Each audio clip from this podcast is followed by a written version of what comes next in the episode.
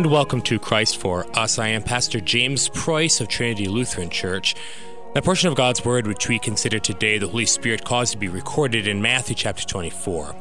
Jesus said, So when you see the abomination of desolation spoken of by the prophet Daniel standing in the holy place, let the reader understand. Then let those who are in Judea flee to the mountains, and let, let the one who is on the housetop not go down to take what is in his house, and let the one who is in the field not turn back to take his cloak. And alas, for women who are pregnant, and for those who are nursing infants in those days, Pray that your flight may not be in winter or on a Sabbath, for then there will be great tribulation, such as has not been from the beginning of the world until now, no one ever will be. And if those days had not been cut short, no human being would be saved. But for the sake of the elect, those days will be cut short. Then, if anyone says to you, Look, here is the Christ, or there he is, do not believe it. For false Christs and false prophets will arise and perform great signs and wonders, so as to lead astray, if possible, even the elect. So I see I have told you beforehand. So if you say to if they say to you, Look, he is in the wilderness, do not go out. If they say, Look, he is in the inner room, do not believe it. For as the lightning comes from the east and shines as far as the west, so will be the coming of the Son of Man. Wherever the corpse is, there the vultures will gather. This is our text. St. Paul offers the church in Thessalonica and to us comfort concerning our dead in 1 Thessalonians chapter 4. He does not want us to be ignorant about our loved ones who've died, so that we do not mourn as the unbelievers do. Paul doesn't forbid us from mourning for our dead. Rather, it is good to mourn our dead. Abraham mourned the death of Sarah. The ch- children of Israel mourned the deaths of Aaron and Moses. Even Jesus mourned the death of Lazarus. You should not feel ashamed for mourning the death of those you love. Yet there is a right and wrong way to mourn. As a Christian, you must not mourn as a non Christian, that is, as one who has no hope. St. Paul follows in the steps of his Lord Jesus, saying that the Christians who have died have fallen asleep. He uses this euphemism to emphasize that death for the Christian is not eternal Rather, Christians who die rest from their labors. Their bodies await the resurrection, and their souls go to be with Christ. Elsewhere, St. Paul speaks of dying as to depart and be with Christ, which is far better in Philippians chapter 1. And Jesus promised the thief on the cross that when he died, he would be with him in paradise that very day. So, as we mourn our dead, we should do so with hope in Christ. They are indeed better off than we are now. They neither hunger, thirst, or suffer any, in any way, but are with Christ awaiting the glorious resurrection from the dead. And we will see them and be together with them, with Christ in the air. Paul exhorts us to comfort one another with these words. However, this comfort is only for those who die in the faith. For only Christ has died for our sins. For those who die trusting in Christ, death is turned into a portal to paradise, where they will with joy and comfort wait for the resurrection.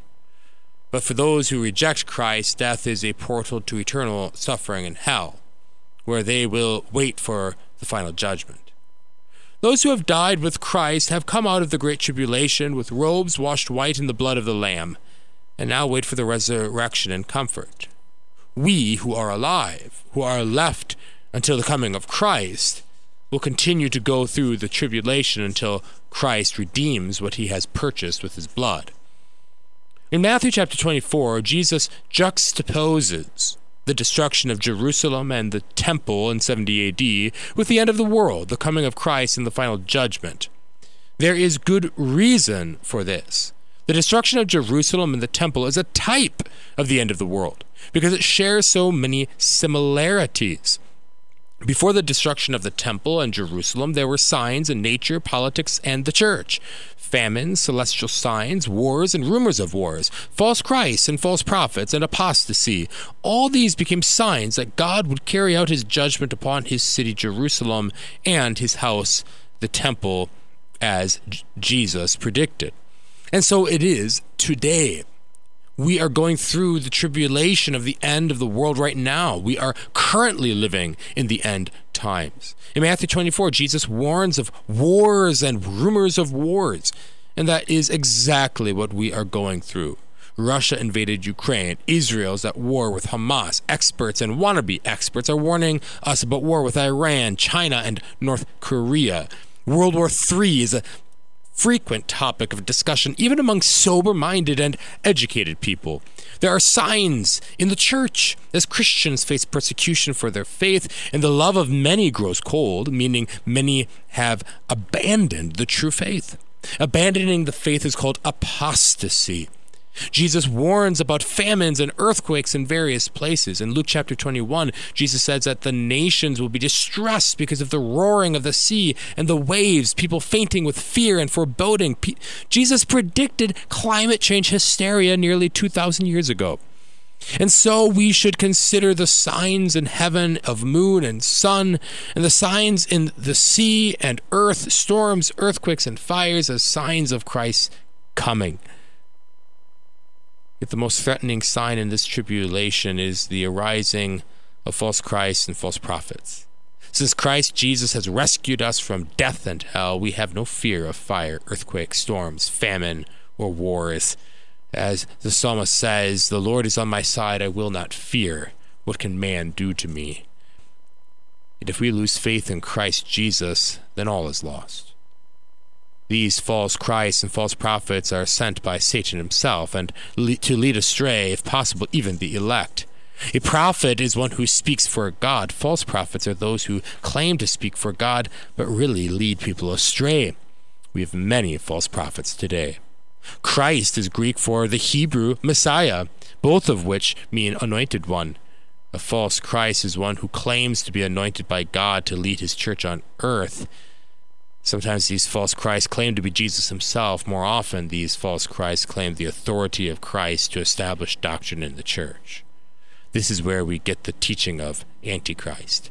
St. John writes in his first and second epistles that Antichrists are those who deny that Jesus came in the flesh and who deny the, the Father and the Son. Jesus tells us that there are many Antichrists, and so looking through history, we see many antichrists and false Christs who have arisen to lead Christians astray. Arius arose in the fourth century and de- denying the divinity of Christ Jesus. Muhammad arose in the seventh century, claiming to be God's prophet who had seen an angel, telling people that Jesus was not God's son, nor did he die for our sins. Joseph Smith arose in our own country in the 19th century, claiming to be to have seen an angel, den- denying that Jesus is the only begotten of the Father, denying the Holy Trinity, and denying that sinners are saved through faith in Christ alone. These were false Christs and false prophets who led many astray.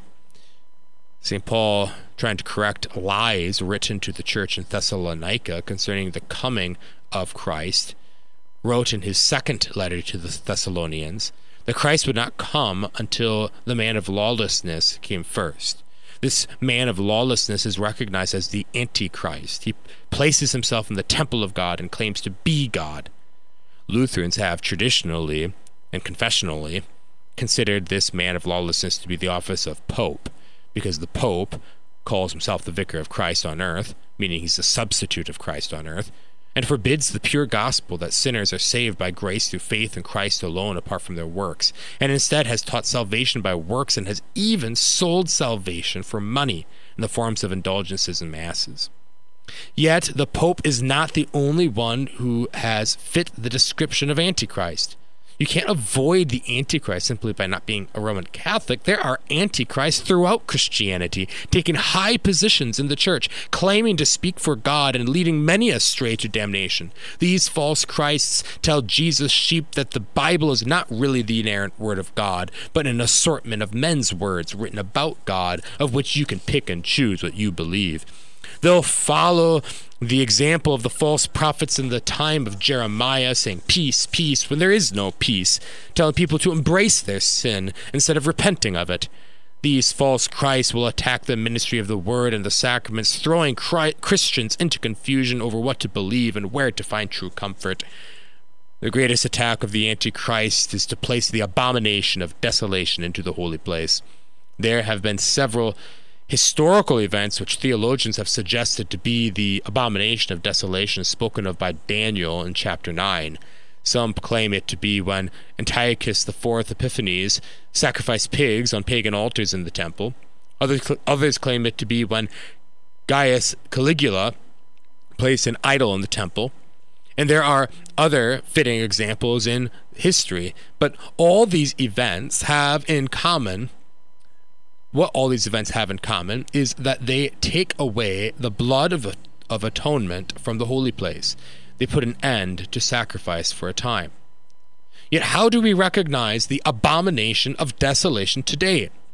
The temple where bloody sacrifices were offered has been destroyed for over 19 centuries. How can the holy place be desolated when the holy place is no more? The temple has been replaced by Christ Jesus, who is the living temple, God in the flesh. The sacrifices of the temple were accomplished once and for all by Jesus' sacrifice of himself on the cross for all our sins. Jesus' blood now cleanses our hearts through faith. Therefore, the abomination of desolation today is when anything replaces the blood of Jesus as the object of our faith. The abomination of desolation is when anything replaces Christ and his sacrifice on the cross for your sins as the one and only atonement, atonement for sins. When your hope of salvation is placed in anything other than Jesus' blood and righteousness, that is the abomination of desolation standing in the holy place. This is why the rise of Antichrist, Jesus, uh, false Christs, and false prophets, leading many into mass apostasy, is the greatest sign of the end of the world and Christ's second coming. Christ must come to put away all false Christs and the man of lawlessness once and for all. As God destroyed the very city which he loved and the temple which he was his dwelling place because of their apostasy, so Christ will destroy the false churches on earth which claim to be the very house of God. Just as you do not know when you will die, so you do not know when Christ will return. The signs of the end do not tell you when the end will come, but they are signs of the end, graciously revealed to us by our Savior Jesus so that we can be prepared. Yet Jesus promises salvation to his elect. Although the tribulation of the end times seems chaotic and out of control, Christ always remains in control. He is even able to shorten the time of the, for the sake of his elect. Jesus' elect are saved through faith alone in Christ alone. The elect are chosen in Christ to be saved through faith in Christ. So while the tribulation of the end times should awaken us from slumber, idleness, and apathy, so that we seek Christ's grace in the gospel, we, Christ's elect, should not fear the tribulation of the end times as assuredly as we have washed our robes in the blood of Christ, so will we come out of this great tribulation for Christ's sake to join our departed loved ones in paradise. Amen. We thank you for joining us today. Trinity Lutheran Church invites you to join us for worship. We worship every Saturday night at 6 and every Sunday morning at 9. We are also going to have a Thanksgiving Day service this Tuesday. So, the Tuesday before Thanksgiving, uh, November 21st at 6 o'clock. And you're all welcome to come to that as well. We're located on Shawl Avenue in Ottumwa. We're the church on the hill next to Wildwood Park. You can learn more at our website, trinitylutheranottumwa.com, and there contact me, Pastor James Preus. I'd love to hear from you, uh, and I'd love to visit with you if you're in the area and are looking for a good church to go to. You can also go to christforus.org, christforus.org. Uh, you can follow our, our podcast and listen to these sermons and share them wherever you go. Uh, also, uh, this should be the last Sunday that we're be airing on uh, Tom FM in Ottumwa. Uh, but if you want to continue listening to this every Sunday at 1, then tune in to uh, 1240 AM or 102.7 FM to listen to us in Ottumwa. Please tune in again uh, next week for another broadcast of Christ for Us.